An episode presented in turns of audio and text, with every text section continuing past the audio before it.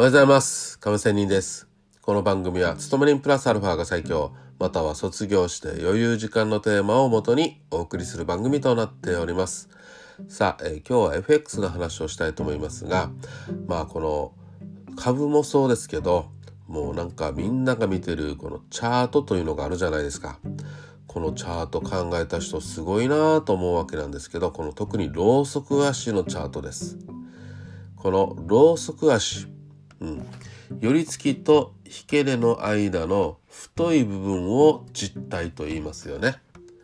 その実体から高値まであるいは実体から安値までをそれぞれ線で表します。この線のことをヒゲと呼び実体から高値までを上髭実体から安値までを下髭と呼びますね。まあそんな感じのローソク足これ私この FX を始めた頃におこういうもんなんだトレードとはということで大変感心した覚えがあります。さあ今日の話はこのロウソク足のヒゲというものを最初私は考えましたっていう話をしたいと思います。まあこのヒゲというのは毎日チャートを見てる人はわかると思いますが別に毎日見なくてもね最初のインプレッション私がチャートを見た時にあれ？これヒゲが毎日ついているじゃないかほぼ毎回ついているじゃないかということを思ったわけですよ。これは日足じゃなくても1時間足でも15分足でも同じですよね月足でも。だいたいローソク足には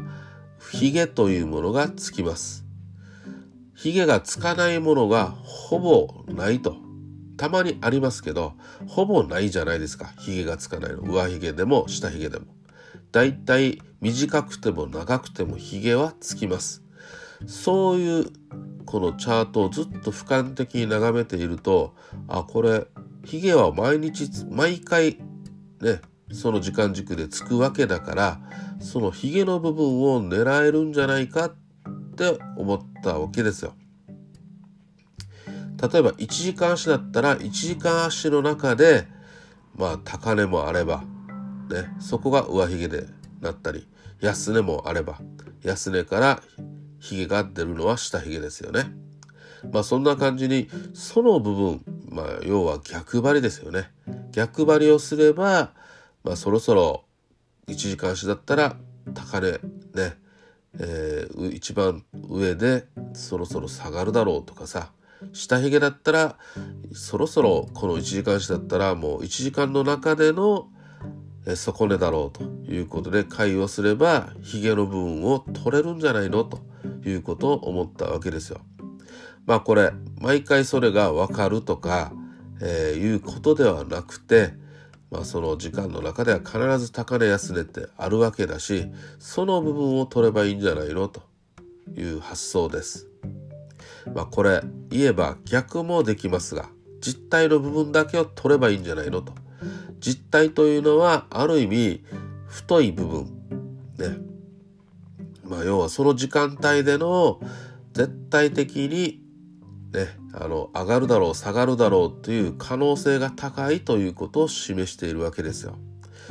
まあ、今日は実態の話ではなくて、上髭部分を狙えと、狙えるんじゃないかっていう話をしたくて、今話をしているんですけど、まあそういうわけで、必ず髭はつくことなので、その、それぞれの時間軸でのヒゲという部分を研究すれば勝てるんではないかという話です。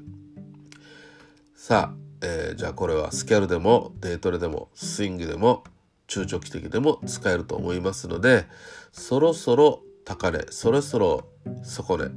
ということでまあその時間帯で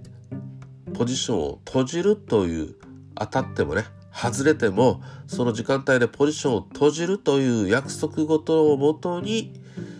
えーね、ヒゲを狙えばいいんじゃないの？と。いうことで話をしてみました。それではまた明日。See you!